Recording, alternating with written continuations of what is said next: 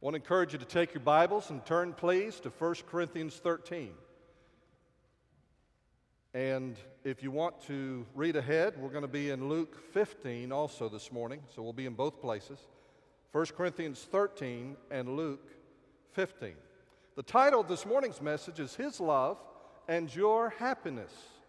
His Love and Your Happiness. For the last several weeks, we've been studying what we usually call the love chapter. And in this chapter, there are 15 descriptions of love, what true love is. And we know that the only one who has ever loved this way is Jesus Christ. And so, as we study the love chapter, we're really studying the character of Jesus. And every person here who knows him,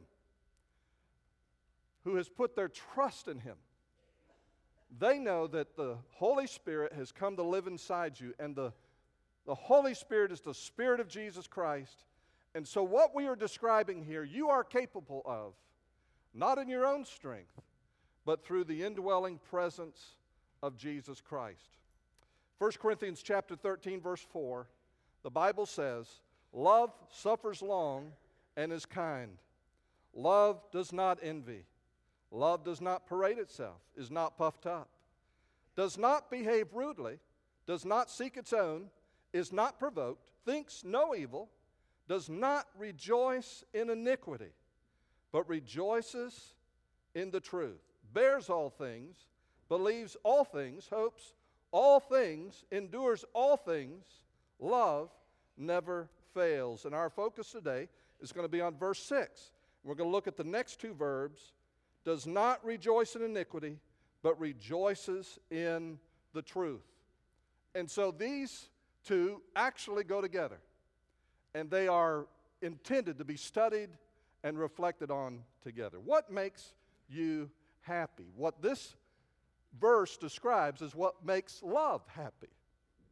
What makes Jesus happy?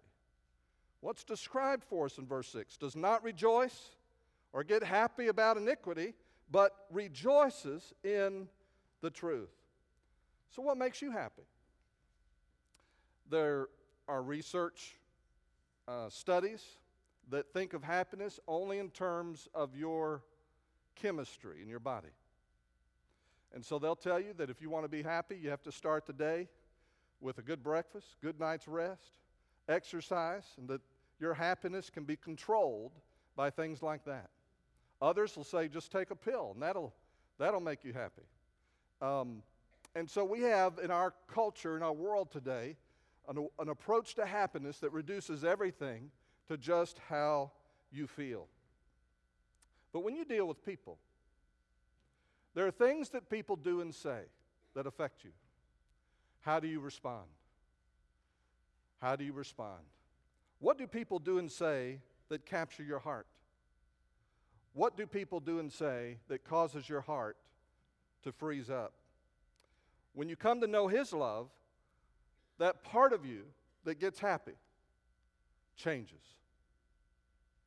When you come to know His love, that part of you that gets happy changes. It's kind of like the, um, the Army sergeant who asked a question of a room full of new recruits in basic training. How many of you gentlemen smoke? And a few men raised their hand. And he said, Congratulations, you just quit. You have to think about that. When you come to know Christ, there's a part of you that gets happy, that responds with joy, that gets exuberant, that has a sense of well being about what's happening in life around you to people things people are saying, things people are doing, and your heart responds a certain way. But when you come to know Christ, all of that changes, and it does change immediately. Now, how does Jesus change you and me? Let me, let me start with this statement His love will redirect your happiness. His love will redirect your happiness. Now, how does He do that? Not long ago, again, I tried a new restaurant in Jonesboro. And, um, and I liked it. I liked the food that they served. It was good. But then they brought out the rolls. And I couldn't care less about the rest of the meal. My, my whole interest and uh, delight shifted to those rolls. It's kind of like when you're at home and uh, for some length of time you have enjoyed a certain kind of popcorn. Let's say it was Orville Redenbacher's popcorn. Okay, this is movie theater butter Orville Redenbacher's popcorn. And you say, that's my favorite. And then someone comes along and tries out Skinny Girl popcorn. And let's say your heart shifts all of a sudden. Man, you can't get enough of the Skinny Girl popcorn. And, uh, and all of a sudden, you're not at all interested, interested in Orville Redenbacher's popcorn. You're all about the Skinny Girl popcorn, just like I was about the rolls on that particular night in that restaurant. What has happened? Well, my appetite has shifted. What I enjoy, what I'm attracted to, my appetite has shifted. And that's what Jesus does when He comes into your heart. Your appetites begin to be affected, and He begins to change you. His love changes what you care about. Jesus explains this to us, this process, in Luke chapter 15. And so, if you've already found it, I want to call your attention to several verses there. Luke 15 and verse 1. Jesus in this passage of Scripture truly illustrates for us what it means when it says that love does not rejoice in iniquity, but rejoices in the truth. Luke, Luke 15, verse 1. Then all the tax collectors and the sinners drew near to him to hear him. And the Pharisees and scribes complained, saying, This man receives sinners and eats with them. So he spoke this parable to them, saying, What man of you, having a hundred sheep, if he loses one of them, does not leave the 99 in the wilderness and go after the one which is lost until he finds it. And when he has found it, he lays it on his shoulders. What's he doing? Rejoicing. Rejoicing. Now look at verse 8. Or what woman, having 10 silver coins, if she loses one coin, does not light a lamp, sweep the house, and search carefully until she finds it? And when she has found it, she calls her friends and neighbors together, saying, Rejoice with me. Now look at verse 20. This is a story of the prodigal son, and it's about the father. And, uh, but there's a moment in the prodigal son's journey where he comes home. And in verse 20, we read, And he arose and came to his father. But when he was still a great way off, his father saw him and had compassion and ran and fell on his neck and kissed him. And then in verse 32, in a conversation with the older brother, we saw the father says, It was right that we should make merry and be glad, for your brother was dead and is alive again, and was lost and is found. So here are these scribes, Pharisees, watching Jesus interact with the wrong kind of people. These are the outcasts, the religious outcasts. They were not welcome in the synagogue and they didn't want to be in the synagogue. And Jesus is interacting with them, eating with them, very intimate act in that culture, in a picture of acceptance and uh, receptivity to another person. And they're critical of that. And Jesus looks at them and he says, Let me tell you a story about a shepherd who went to find a lost sheep, about a woman who lost a coin and who searched until she found it, about a father who lost a son to prodigal or wasteful living, and he waits and he receives that son when he comes home. And Jesus is telling them that when you know love, when you know the love of God, it's going to teach you something. It's going to do something inside of you. And so there's some basic things that you can expect. And this really is a kind of way for you and I to look in our heart and see how I'm doing. Am I growing? Am I becoming what He wants me to be? Is Christ being formed in me?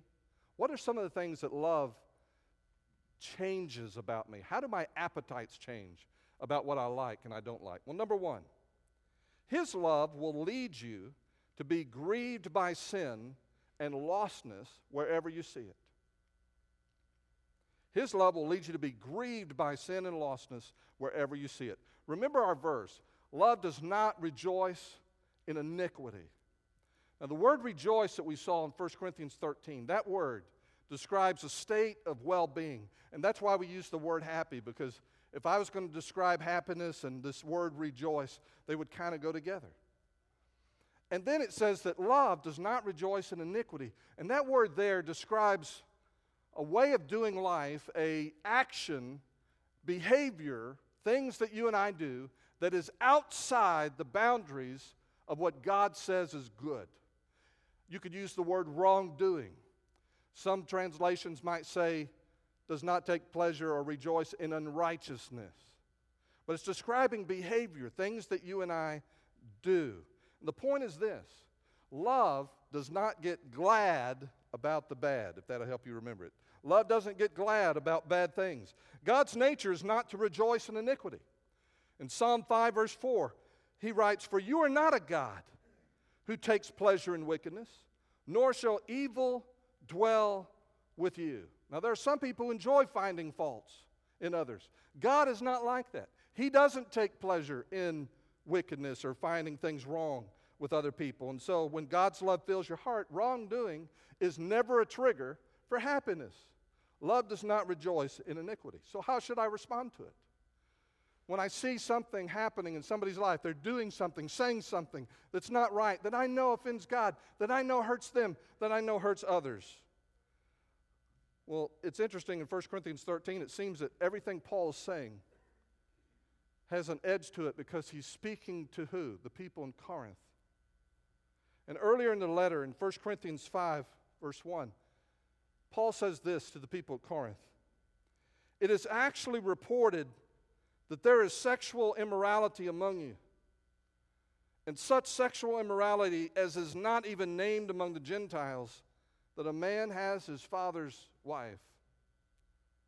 And you are puffed up and have not rather mourned that he who has done this deed might be taken away from you. So he looks at these guys, the people in Corinth, and he says, You're puffed up. Here's this thing happening in your church. When you look at it, it is particularly obnoxious to God. I mean, it's, it's behavior that's offensive even to people who aren't Christians. And he says, How are you responding to it, people of Corinth? He says, You're puffed up. Does that mean they were proud of what the guy was doing? No. This word puffed up, we've studied it earlier, but the word puffed up that's used here occurs seven times in the New Testament. Six of those occurrences are right here in, in 1 Corinthians. And this was a problem for the people in Corinth. They were, they were proud, they were arrogant. And you see it in the way they related to other people in the church. There were divisions. And uh, people would say, I am of Apollos. Somebody else would say, I am of Paul. And they were arrogant about that. They would get angry at each other and they were taking one another to court. They were having the Lord's Supper, like we're going to have next Sunday night. And they would come and they would jump people in line, just like kids in a cafeteria. And, um, and they would, the people in front would eat all they could first, and there wouldn't be anything left for the people in the back. And he says, You are so filled with yourself. You are so caught up in what, what matters to you and what makes you happy and what, what is of interest to your heart that things are happening around you that should break your heart, and you are insensitive to it. It's not even registering. In contrast, the shepherd, the woman, the father are brokenhearted over the lost sheep, the lost coin, and the lost son. His love will lead you to be grieved by sin and lostness. There's a second thing. His love will never let you enjoy the harmful effects of sin in someone else's life. Love's not going to enjoy sin in somebody's life. Love does not rejoice in iniquity. How does the shepherd respond? When he sees the sheep, when he finds the sheep, does he say, You dumb sheep? That's what happens when you wander. You shouldn't have wandered. and, uh, and I'm taking such great pleasure in catching you in wandering. Does he do that? No. Does the woman talk down to the coin? Does the father, when the prodigal son comes home, does the father go to the prodigal and say, Well, you can come back home, but you're going to have to work it off for a while? Uh, you have really messed up, son, and I'm forgiving you, but it's going to take a while before I relate to you the way that I did before you left. Does he do that? No. How do you react when you see someone doing something that's wrong? Are you happy about it? You say, well, no, that would be kind of satanic, you know, to be happy about someone doing that's, something that's wrong. Are you laughing at it? You know, there's a lot of things you and I laugh at that we shouldn't laugh at, that we shouldn't particularly enjoy in terms of our entertainment. Do you get excited when you see someone doing something wrong? Something on the news, something on the television, something in the community. Do you immediately grab your phone, start texting to somebody else? Pick up the phone, call somebody else. Let me tell you what I saw happen today. Do you seize the opportunity to condemn? You see someone doing something wrong and, and you're all over it right away. And um, your gift of criticism comes out. What about this? This may even seem spiritual. You see someone doing something wrong, and you say, and, uh, and as a consequence of that, something bad happens to them. You say, Way to go, God. I mean, they deserve that. They had it coming. And I'm so glad that you're a God of justice. Can I tell you that that's not justice in your heart at that moment? That's malice. That's malice. Proverbs 24 17 says, Do not rejoice when your enemy falls, and do not let your heart be glad when he stumbles. And so love changes that. Love changes what your appetite is for, the things that make you happy. Love will lead you to be grieved by sin and lostness. There'll be nothing about it that brings you joy. His love will never let you enjoy the harmful effects of sin in someone else's life. But thirdly, and we can shift gears now, His love will create a desire in you to see truth changing lives. Love rejoices in the truth. Love rejoices in the truth. Now, this raises a question I thought about this week uh, how I could do that. I thought about using two big signs, but I think you can. I think you can stay with me here. Love doesn't rejoice in iniquity. That's unrighteousness. That's behavior that, um, that is outside the bounds of God's uh, love for us and what He knows is best for us, okay? So love does not rejoice in iniquity or unrighteousness. So if love is going to rejoice, what do you expect Him to say next? Love rejoices in, if it doesn't rejoice in unrighteousness, what do you expect it's going to rejoice in? Righteousness. In other words, if God's not happy with bad behavior, then what he must rejoice in is good behavior, right? And, and it doesn't do that. And I, honestly, it causes me, just as a Bible student, to scratch my head and say, well, why is that?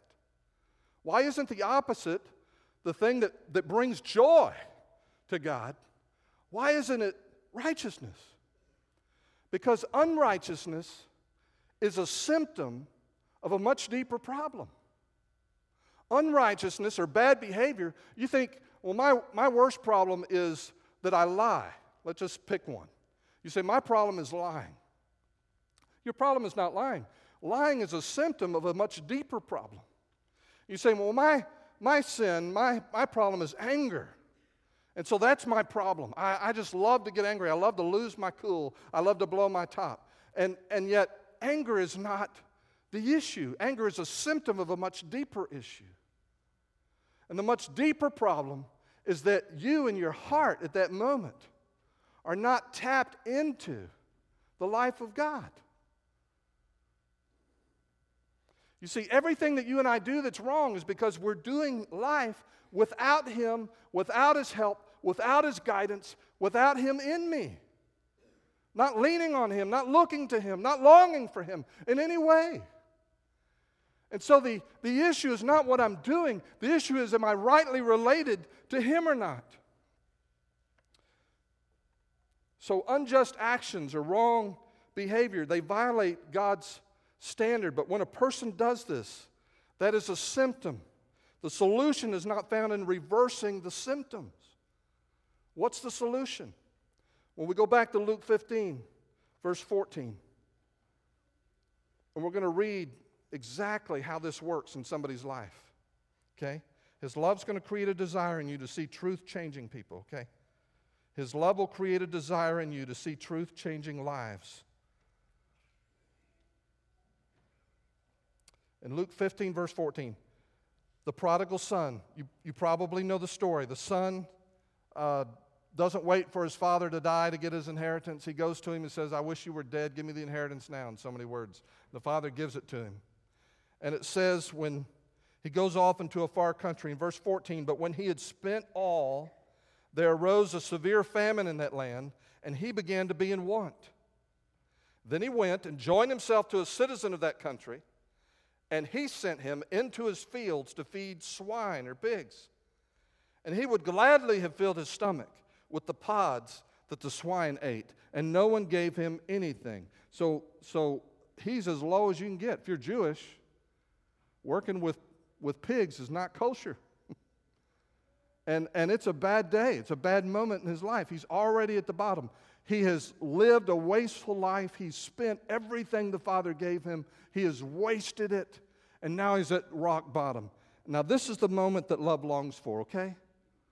Are you hanging with me? This is the moment that love longs for. What happens next? When truth transforms a human life. Verse 17. But when he came to himself, when he came to himself. He said, How many of my father's hired servants have bread enough and to spare, and I perish with hunger? I will arise and go to my father, and will say to him, Father, I have sinned against heaven and before you, and I am no longer worthy to be called your son. Make me like one of your hired servants. And he arose and came to his father. His need, he had a problem with wrong living. His need wasn't to start living right, his need was to re enter a right relationship with his Father. And so many times you and I approach our relationship to God like that. We say, well, I'm either doing the right things or I'm doing the wrong things. And love's not necessarily rejoicing when suddenly you start doing the right things. Love rejoices when you come to your senses and you realize what I need is not just right living, what I need is a relationship with the Father. I need to know Him. I need to go back to Him. I need to be in a relationship with Him. I need to see Him.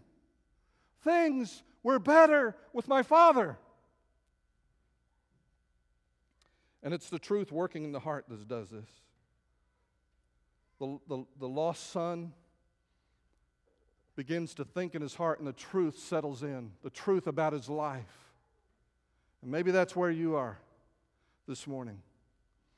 Maybe you're at a moment where the truth is settling in your heart, and like this lost son, you begin to rethink your whole life. You're saying, you know, it's not just the way that I'm living, it's that I'm out of a relationship with God. God wants this to happen to people who don't know Him. Every person in Wynne that doesn't know Him, God wants this to happen to them.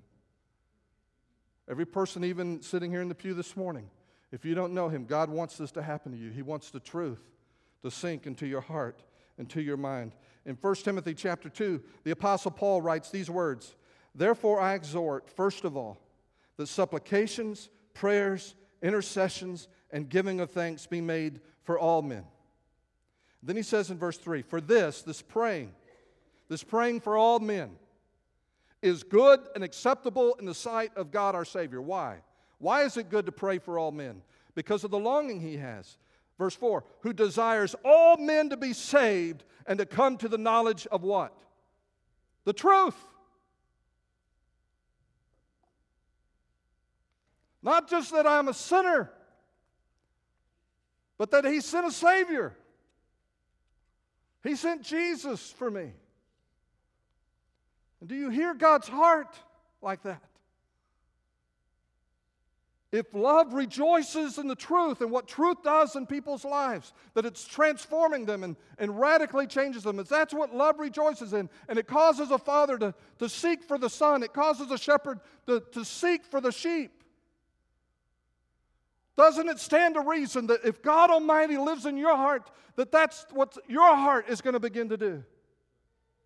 Love changes its appetites, the things that makes it happy. So love rejoices when the truth brings the lost ones home to the Father, period. Why do we show baptisms on the screen?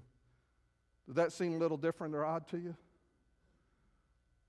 You know, several weeks ago, we realized, you know, this is the most important thing that happens when God changes a human life for eternity. And uh, if you're in one service and not in another, and we baptize in one, we want you to see what happened. We want you to see what God is doing. How every week for the last six weeks, people have been coming to know Christ. God's at work. This makes him happy.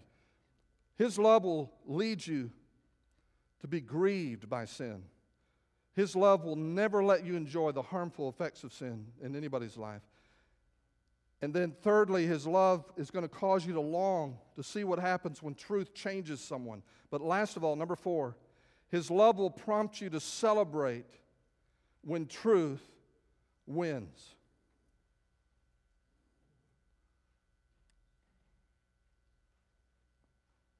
We've seen how that happens with the Father. He throws the party, doesn't he?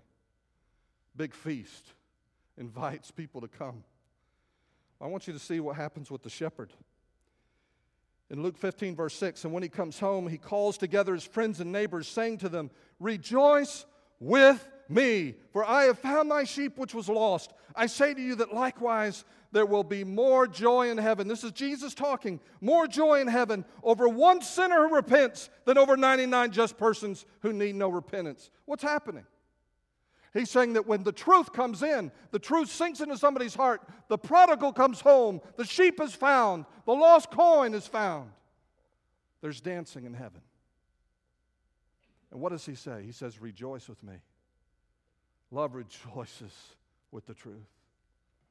We see it with the woman in verse 9 of Luke 15. And when she has found it, this lost coin, she calls her friends and neighbors together, saying, Rejoice with me, rejoice with me, for I have found the piece which I lost. Likewise, I say to you, there is joy in the presence of the angels of God. Well, if it's not the angels rejoicing and it's joy in their presence, they're standing around and watching somebody get joyful. Who's getting joyful? Who? Who's getting joyful in the presence of the angels of God? Help me. God. He's rejoicing. So I want to ask you a couple questions. Who's rejoicing? You know, if it, the shepherd is a picture of who? God. God rejoices when that sheep is found. He says, Rejoice with me. The woman represents God, searching for the lost coin. What does he do? There's rejoicing the presence of the angels of God. What do they say to the people around them? What does the shepherd say to the people around him? What does the woman say to the people around them? What do they say? Rejoice with me. God wants you and me to get happy about the things that make him happy. And we're not, something's broken with our happy maker on the inside. Are we rejoicing about the things that gladden the heart of God? Some of you, it's way past time for you to get happy. We have such a commu- consumer mentality infecting the church in North America. Well, I like that church. I don't like that church. They sing the songs that I want to sing. They have the programs that I like. They meet my needs. And pastors who fall into that trap will begin to, to say, How are we doing in meeting the wants and needs of the people around us? The, the desires that they have, the consumer orientation that they have. It, and we look at the things that we think measure that. We look at attendance, we look at giving, we look at all these different things. But have we ever stopped and said, Are we looking at the things that make God happy?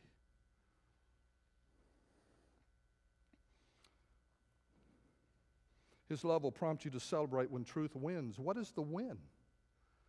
What is the win?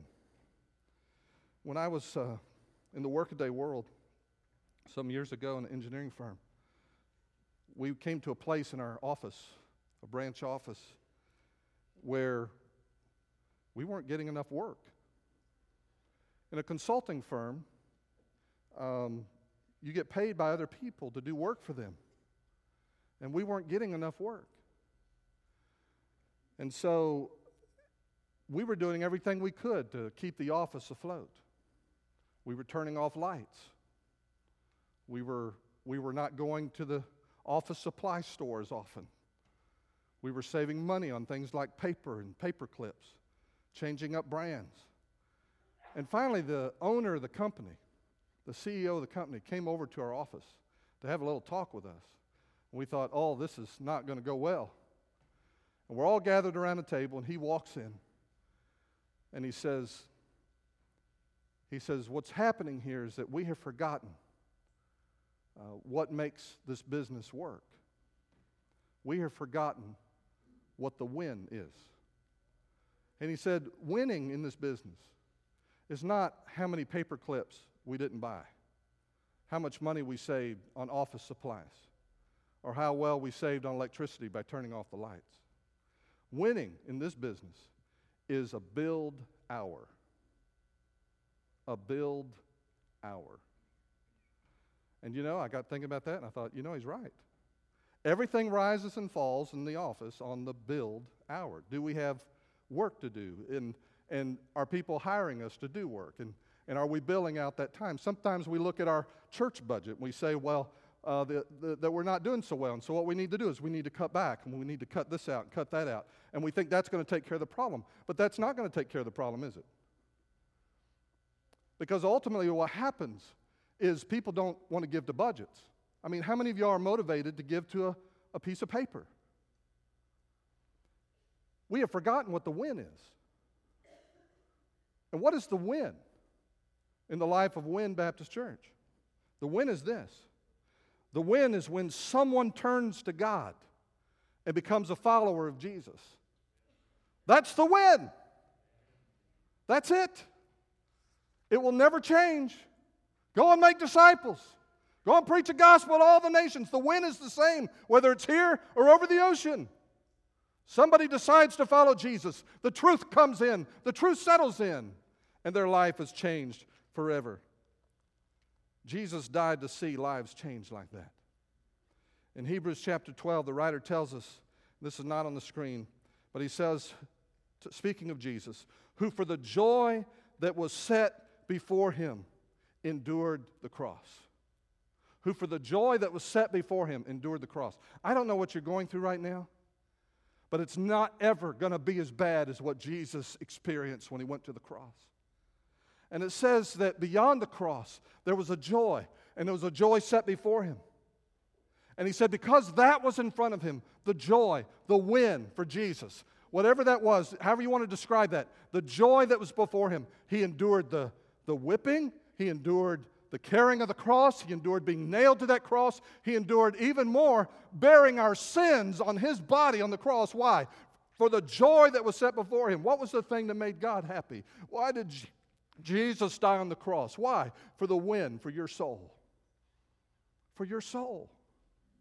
And for the soul of every person that you know. That's the win. Well, how do you need to respond?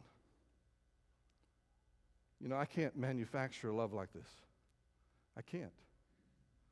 Love does not rejoice in iniquity, love rejoices with the truth. All of these things we've been studying we understand now, I hope, that I can't give what I don't possess. The only way I can possess this kind of love is if that kind of love possesses me. If the Lord Jesus Christ comes into my life and fills me. And so I've got at the bottom of your handout this morning some possible ways that you might respond to what God has said to you this morning.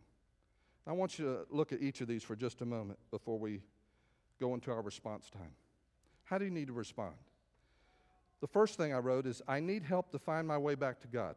Maybe as you read and you listen to what we've talked about today, you, you see yourself as the sheep that has wandered.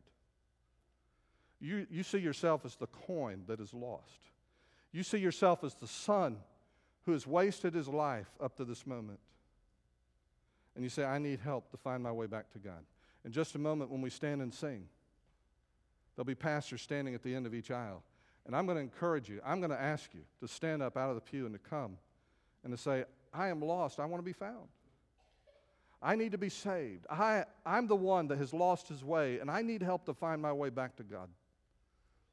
I need to put my trust in Jesus. And, and these guys, these pastors that are here, they are shepherds. They will share scripture with you. You can read it for yourself, they'll read it to you.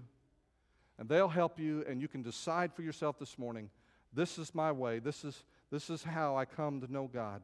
And you can leave here this morning having put your trust in Him and no, no longer leave here lost. And you can find your way back to God. There's a second option here. I've messed up my life and I'm ready to come to God. I mean, you're at rock bottom and you're like the prodigal in the pig pen and you're coming to your senses. And you say, All I can do from this moment forward is mess up my life. So I'm going to give my life to God. And I invite you to come. The third option, I want to help someone I know discover the truth. And I realize now that, that I've, I've been concerned about their behavior, but I haven't understood that the key to changing that whole person's life is not by getting them to do right, it's getting them to come to a place where they know Christ, where the truth settles into their heart. And I want to help someone discover the truth. And maybe there's somebody on your heart this morning as I've been teaching, and, and God has brought someone to your mind a, a family member, a friend, somebody that you work with. I don't know and you're thinking in your heart, these thoughts are coming to you. I, I want to rejoice in the truth. I, I want to be like God dancing in heaven when someone comes to know Christ. I want to help someone, and I've got someone on my mind. And this morning, if that's you, when we stand and sing, I want to invite you. You can come and pray at the altar, you can pray there in the pew or in the balcony. But if God's speaking to your heart, this is the God of the universe speaking. And would you just take a moment and say, God, I hear what you're saying to me? The last one I have there is I want his love for others to flow through me. I want his love for others to flow through me. You may have trusted Jesus years ago. You may have been baptized like Jed was in the, in the screen that we saw a moment ago. But you realize, you know, I've been all focused about whether I was doing right or not doing right. And, and I've tried to live my whole life just trying to do the right thing. But I realize now that what I need is the love of God in me, flowing through me, changing me and flowing through me. I need the love of God affecting the way I, I look at others. I need the love of God affecting the way I talk to people, the way I talk about people. I need the love of God in my own heart because, Lord, I feel like I'm a dry wasteland. Is that where you are? Is that your heart today? Do you feel a deep, deep need to know the love of God? I'm going to invite you when we stand and sing to just to cry out to Him. If the words in the song answer that cry, use the song, but cry out to Him. Say, God, fill me, fill me, fill me, whatever it takes. Wash away everything else. Let your love be the thing that rules and affects my life. Change my appetites, Lord. Change the things that make me happy to the things that make you happy. Let me ask you to bow your head and to close your eyes as we close this morning. Would you pray with me? Father, we recognize this morning that whenever we gather to worship, that it's no accident that you gathered each person here that you brought each one here for a purpose. You don't waste our lives, and you don't waste any moment of worship. So, Father, as you have spoken to each of us, I pray especially for the one who knows what you have said, who knows what you're saying to them and they sense their need to respond to you. And Father, I pray before that person runs off to try to be a better person, that this morning they would encounter your love in a powerful, overwhelming way, that they would know that you are a living God, that every word you have spoken is true and eternal that everything you do is colored by the love that you have for us. I pray that person would know your love. That everything else that fills their heart hatred, bitterness, unforgiveness, indifference, whatever else may hinder your work in their heart, I pray that your love would come like a flood. And I ask it in Jesus' name. Amen.